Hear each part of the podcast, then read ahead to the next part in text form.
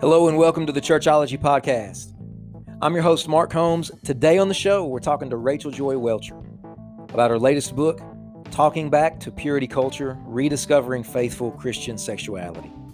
Hey, before we jump into today's conversation, I want to thank you so much for listening to the podcast. Here we are, we're at episode 26.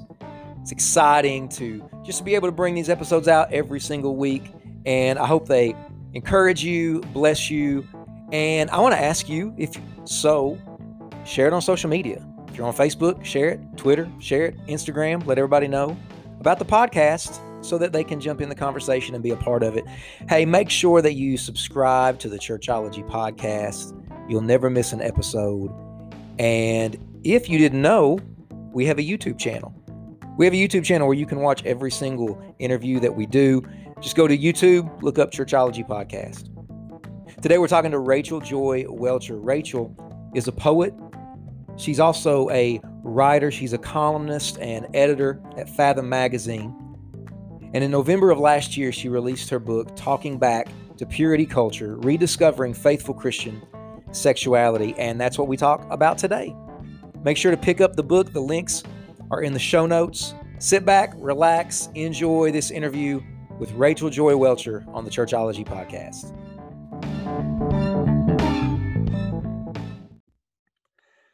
All right. Well, today on the show, we are excited to have Rachel Joy Welcher with us today. Rachel, how are you? Doing great. So good to be here. Rachel, you have just released a brand new book, Talking Back to Purity Culture. And I would love for you to start off, and this is probably a really big question, but just for anybody that's listening or watching and they they are thinking, what is purity culture? Right. What is purity culture? well, so there's been um, a purity culture in, in different decades um, and in different denominations and religions, but my book focuses on modern purity culture, late 1990s, early 2000s, um, in evangelical American um, purity culture, and it's it's really it was a reaction to this fear of STDs and teen pregnancy coming out of the 70s and 80s. Um, and it was really defined by a push to get teenagers to commit to abstinence, whether through purity rings or pledges, um, that they would stick to staying a virgin until marriage. And that was really what it was all about. Um, there were a lot of other messages mixed up in that that I deal with in my book, but that's sort of a, a short summary of what purity culture was. Yeah, I gave my life to Christ senior in high school, 1996. All right. And, yep. And so, right in the front of your book, in the introduction, it starts talking about I kiss dating goodbye and all of these things. And man, I just I just went back there. I remember yep. all of those things. True love waits, the whole thing. That was all going on at that time. Yeah. Yeah. Yeah. And for anybody that hears that uh, and and thinks, okay, well, is is there is there something wrong with purity culture? What were some negative things that that came out of that? What what what are some some things that maybe came out of purity culture that unintended consequences potentially, but right.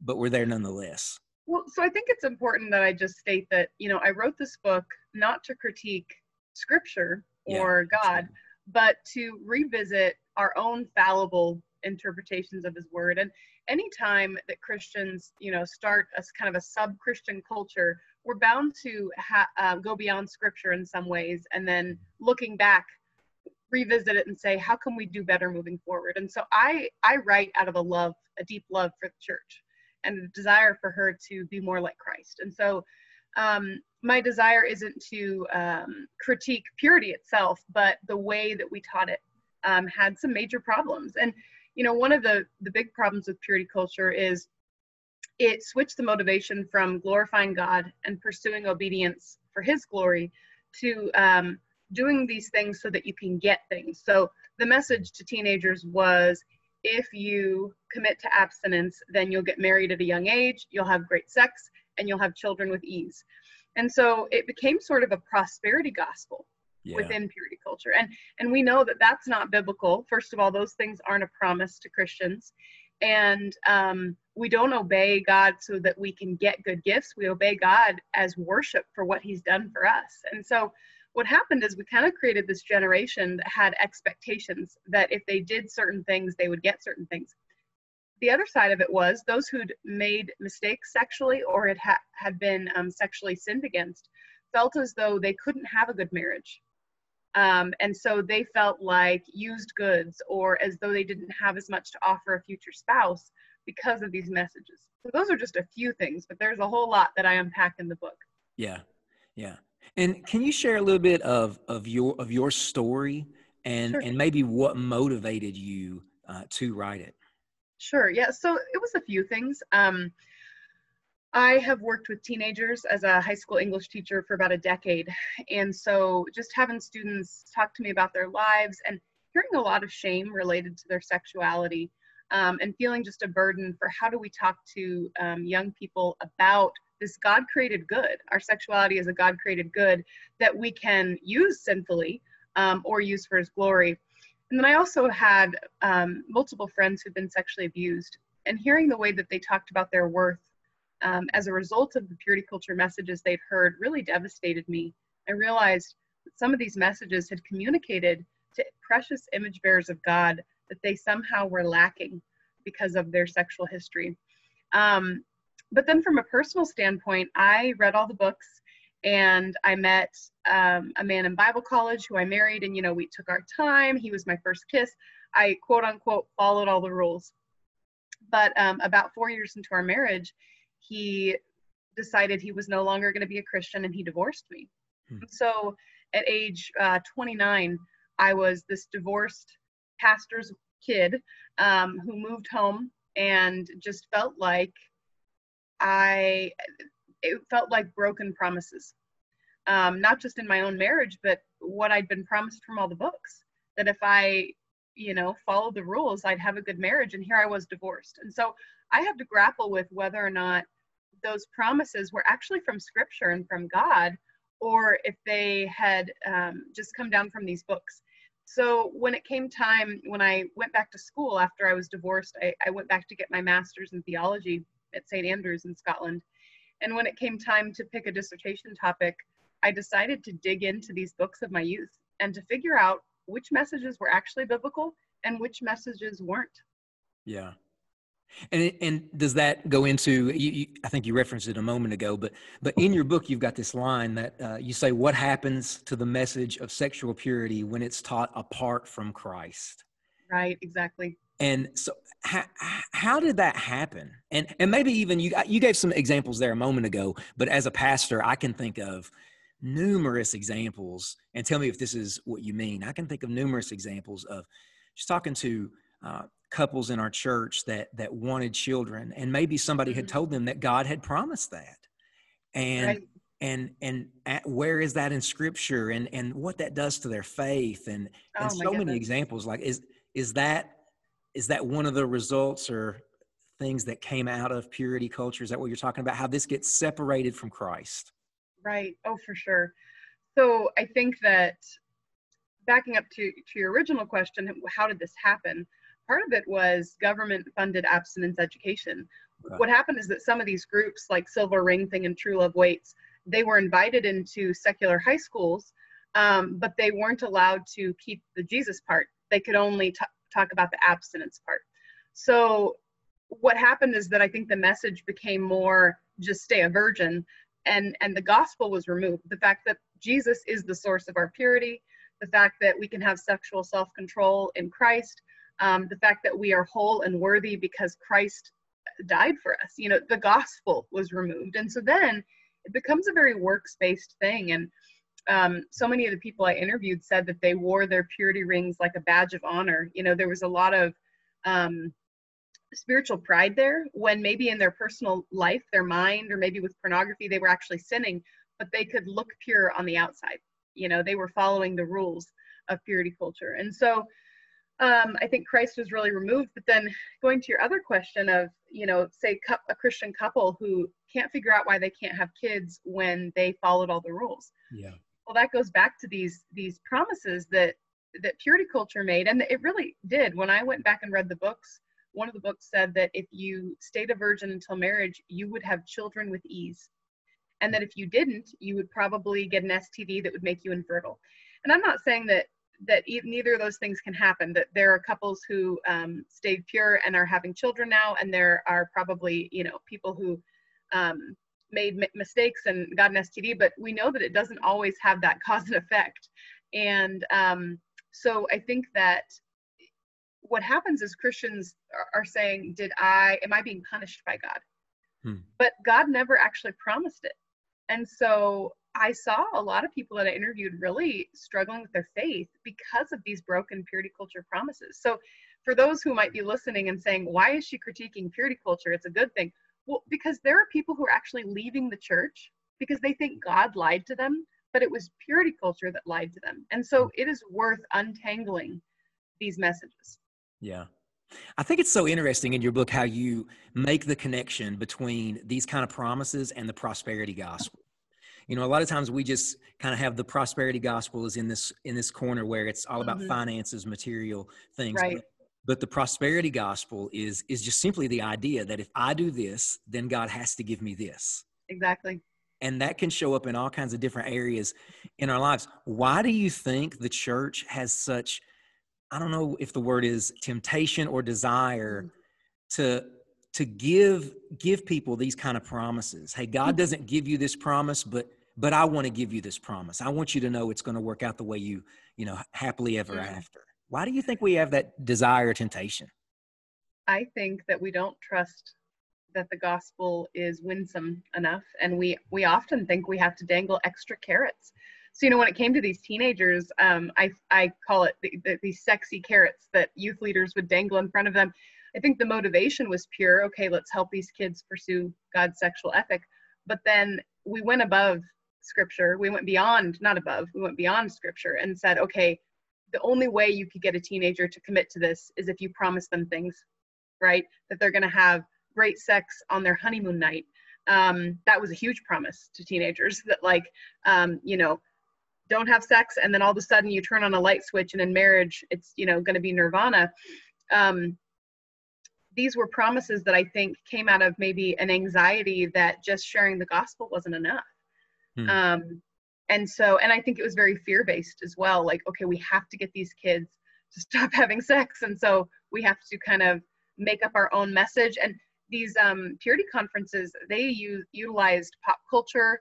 Um, they had like rock concerts and just all sorts of interesting methods to try to get kids to um, there's a whole book called Making Chastity Sexy by Christine Gardner, and she studied the movement and said that it was actually really interesting because they sold abstinence using sex, which is just kind of a mind blowing. But it actually, you know, that's really what happened is that these people would say, "You're gonna get to have sex and it's gonna be amazing, but you just have to wait." Whereas Scripture says, we obey God because we love Him scripture doesn't say everyone's going to get married and have sex because that's not what it's about. That's not what this life is about. That's not what being a Christian is about. But purity culture made it all about marriage, sex, and children. Um, and and then those three things definitely became an idol. Hmm. Yeah. Do you think that that a lot of this goes back to maybe the church just has a wrong idea of where discipleship starts? Mm. So, so that discipleship you know in purity culture the example that you're that you're giving discipleship starts in behavior don't right. do this rather than the gospel rather than christ do you right. think that that at its core a lot of this is a discipleship issue i think you're exactly right i think that's a really great observation that you know we think we have to start with the rules right mm. creating a list of extra biblical rules and um, controlling behavior but you know one thing i point out is that we could in youth group at that time we could create um, chaste pharisees instead of caring about creating imperfect disciples.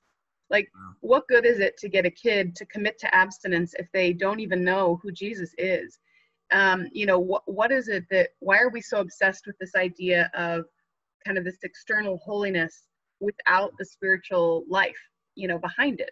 Um, when we think about our own children obviously we, we want them to follow god's law but more than that, we want them to know who Christ is. And we want them to know that when they do sin, because they will, that there's forgiveness in Christ. purity culture you know it's all or nothing. It's like you do these things you get these things. You don't do these things and you're you're a used car a half-eaten cake chewed gum. There were so many illustrations that were just devastating. Um, scripture never talks about image bearers of god that way.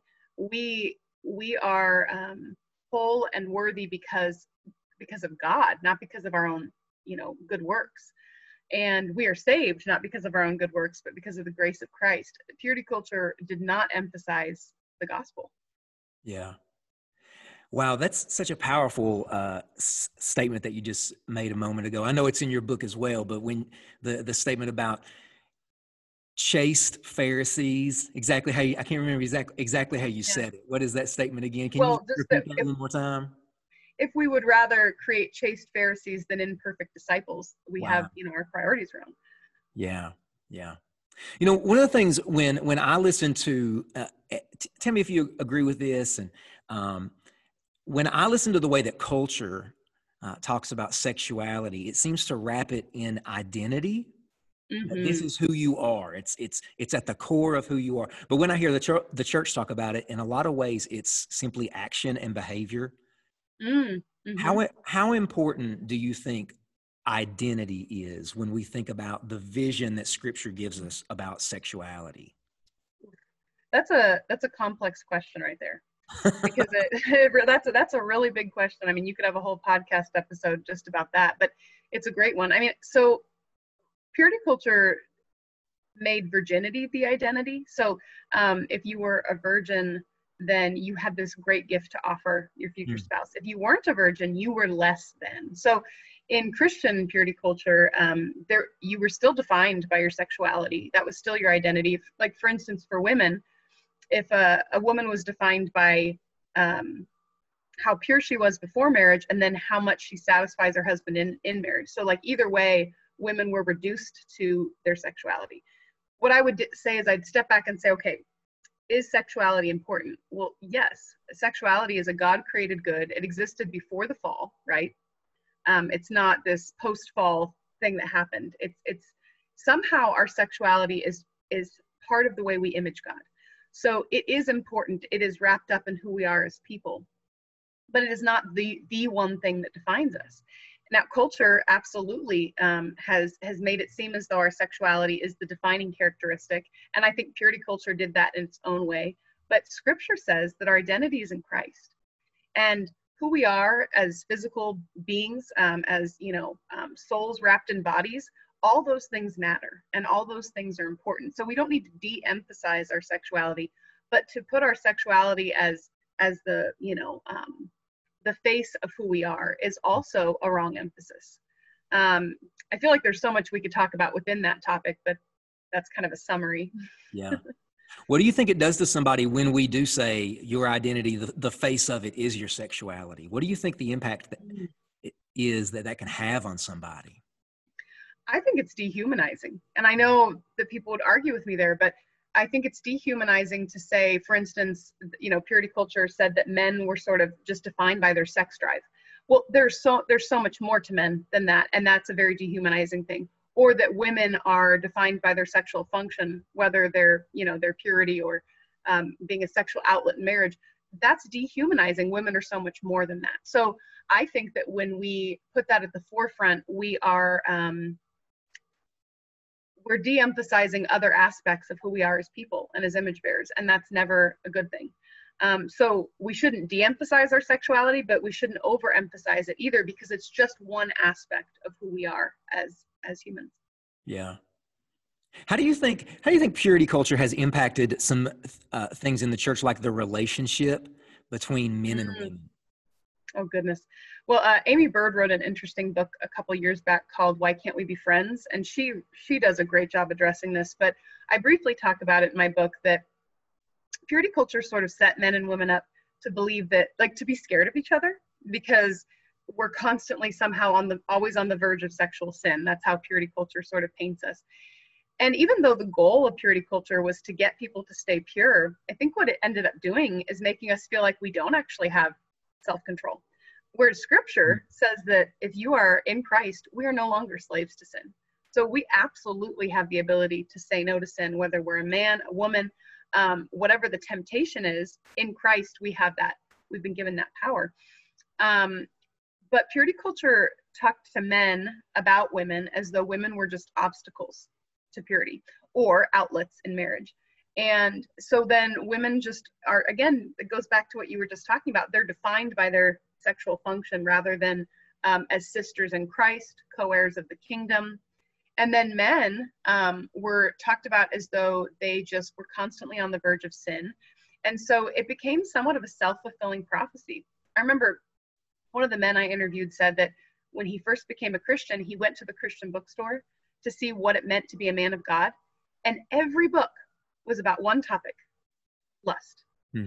And so, you know, that really, that we, when we tell men that that's what defines them, it dehumanizes them in their own eyes. And women start to think about them, about them that way. So I remember as a teenager just feeling like, um, no matter what I wore, how much I tried to cover up, I might be causing my brother to stumble and somehow leading them into sin. And there was just this anxiety there.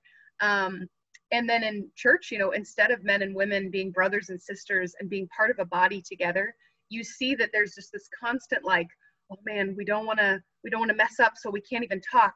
And I think that that's that's such a loss that we're experiencing in the church right now, where we've o- over sexualized all our interactions I'm not saying we shouldn't be wise. I'm not saying that we shouldn't have boundaries. Absolutely. But, like, for instance, the Billy Graham rule, to say that every man needs to follow the Billy Graham rule, that's not how this works. We are all individuals with different struggles, different situations, and temptations.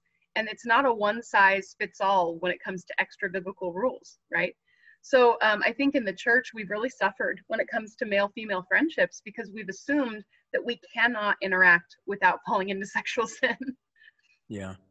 Yeah. As I was reading your book, I, I think that I, you've got a really powerful section in your book where you talk about, um, where you talk about men and, and that churches should teach men to see that, that the women in their churches they're sisters in christ and and it's and and loving your neighbor in that way and and uh i don't think i've ever heard that taught mm. isn't that devastating it is because because that's what's in scripture, right? It says, men, you're to treat women as sisters in all purity. Yeah. So the Bible starts with that. Like the Bible starts with you need to view women rightly, not figure out how to avoid them. Um, there mm. was a book that was really popular called Every Man's Battle. Uh, yeah. And the advice in that book, and I'm and I know it's helped a lot of men, but the thing is, is that the advice in that book is all about avoiding women and how they're how they present these stumbling blocks. And it there's nothing in there about the dignity of women as image bearers of God or sisters.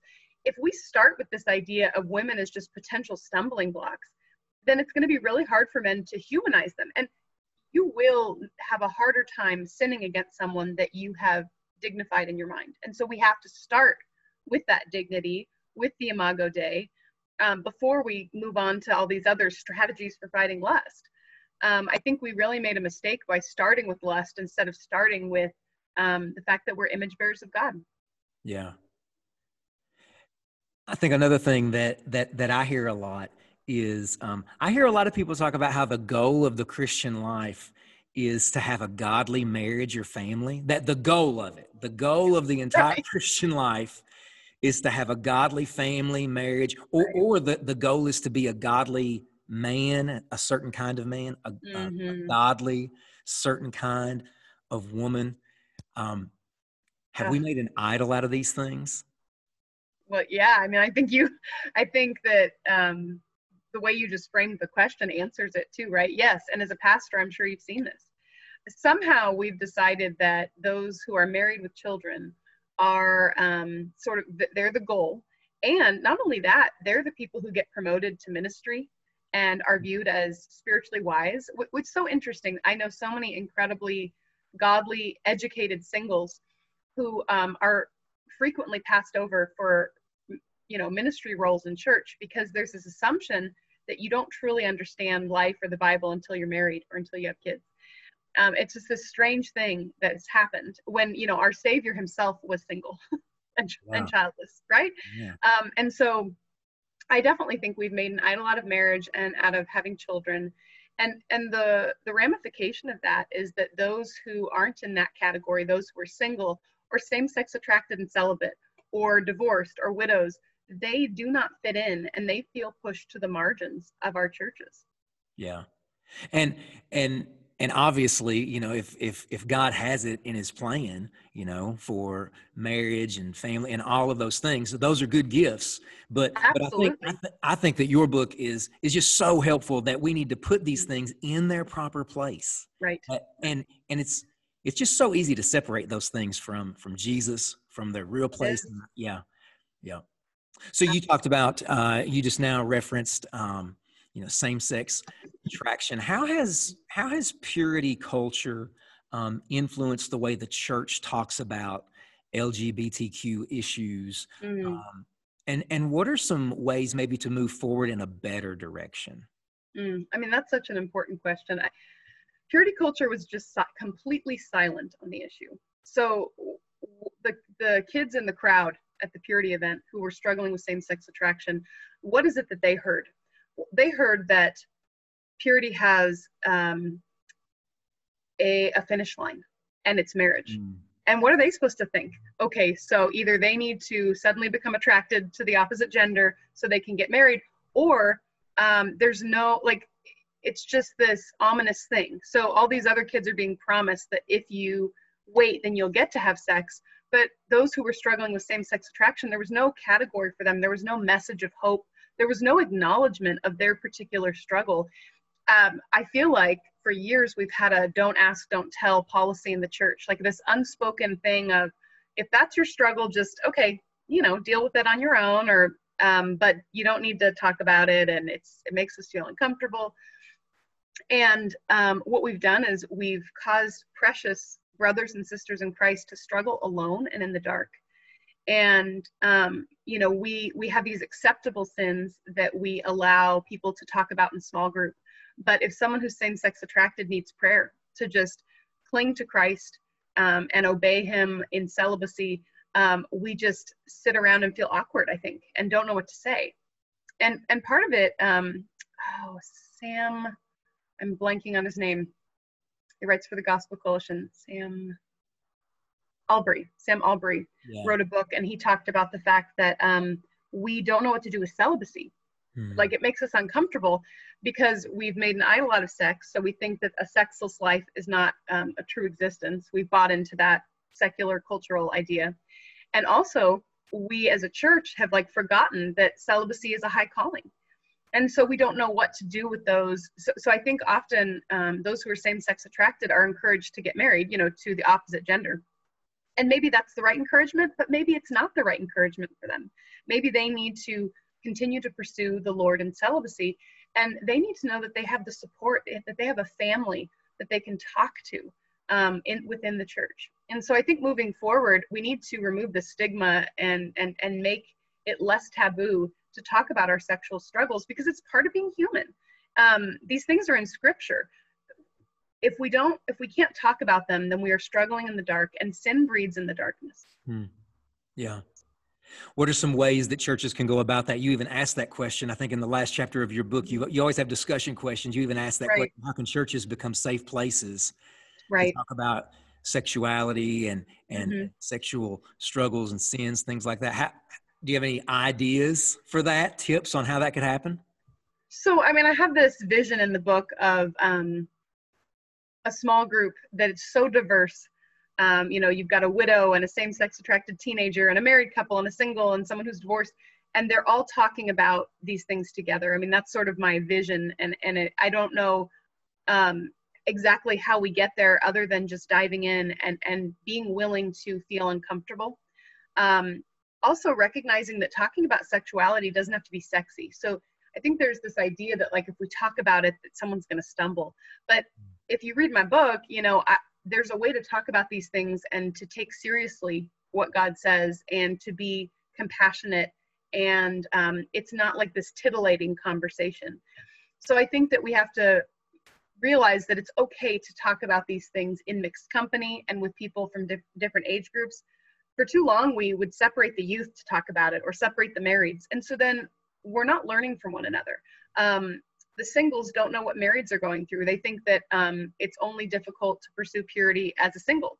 uh, the marrieds are dealing with all sorts of things and they think that you know maybe single people have it easier we need to recognize that we have these common longings these common struggles these common um, things that define us and we're all different but we can pray for one another and we can come together and be a family um, but one other really practical thing that i just want to throw out there um, based on some conversations with friends when it comes to same sex attraction, those who are same sex attracted, if they hear other Christians making derogatory comments about those who are gay, um, mm. making fun of them, they will not share their struggle with you. Wow. And so that's just something I want to put out there is that it can be really easy to mock um, other people who are different than you, but they're listening. And if that's their particular struggle, they're going to know you're not a safe person to confide in. Yeah. Yeah. What would you say to the church leader or the person that's listening and and and they're thinking, "Oh man, I just I just don't think that we talk about those things. We don't we don't talk about those things uh, in our church in that kind of environment." Uh, maybe a way to phrase the question is this way: What's the danger in not talking about it? Oh my goodness, I think that the danger um, for our children is that if they're not hearing it um, through the whole counsel of Scripture, through the church, through their parents, then they're going to um, find the answers to their questions in other ways hmm. on the internet, which can often lead them to pornography through their friends. So that's one thing. But also the danger is that we um, we don't understand where our sexuality fits in with the Christian life. We become disembodied. You know, um, it becomes this separate thing that then we deal with in secular ways or in in private ways, rather than having um, the body of Christ be our support and our guide in it. So it's it's very dangerous to skip over this aspect of our humanity. Yeah. And what what's maybe a, a good way to start these kind of conversations or or this environment? So you mentioned the small group. Um, mm-hmm. Do you want to just put a small group out there, or or what what's a way to start these things um, in in the church? Well, not to self promote at all, but I mean, I wrote the book thinking about this question. Yeah. Um, and and that's why I I had those questions at the ends of the chapters because I know that these conversations are really hard to start. So I ask questions like, what were you taught to believe about biblical masculinity? And my goal is, you know, thinking about a, a, a diverse group of people talking about that question together. So, I mean, one option is read my book with other people, read another book with other people um, sometimes if you start with a book it takes some of the pressure off because you're like the author's asking not me you know um, and then you can grow from there and it can become more comfortable but the truth is starting these conversations is going to be difficult in the beginning but it's so worth it yeah yeah well rachel i i'm so thankful for your book it's a gift to the church and Thank you. Uh, man if, if people that are watching listening if they wanted to connect with you right. online, uh, where could they do that at? Um, you know, I tweet a lot, so um, I'm at Rachel J. Welcher, and I'm also an editor at Fathom Magazine, so you can see my articles there, and you can find me all over the internet. And my book is, um, I think it's sold at pretty much everywhere books are sold, so buy it at your favorite store. yeah, and we'll have all the links to everything, your book, and all of it in the show notes so that people can find it. Rachel, this has been great. Thank you so much for taking the time to talk today. Absolutely. It was an honor. Thank you. Thanks.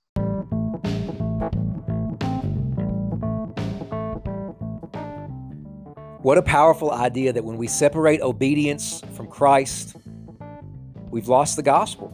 When we make obedience the end rather than Jesus, we've lost Christianity. And so, Rachel, thank you so much for coming on the podcast. Thank you so much for taking the time to talk. Make sure to check out the show notes. In the show notes, you can find links to where you can connect with Rachel on social media, her website, as well as where you can pick up the book.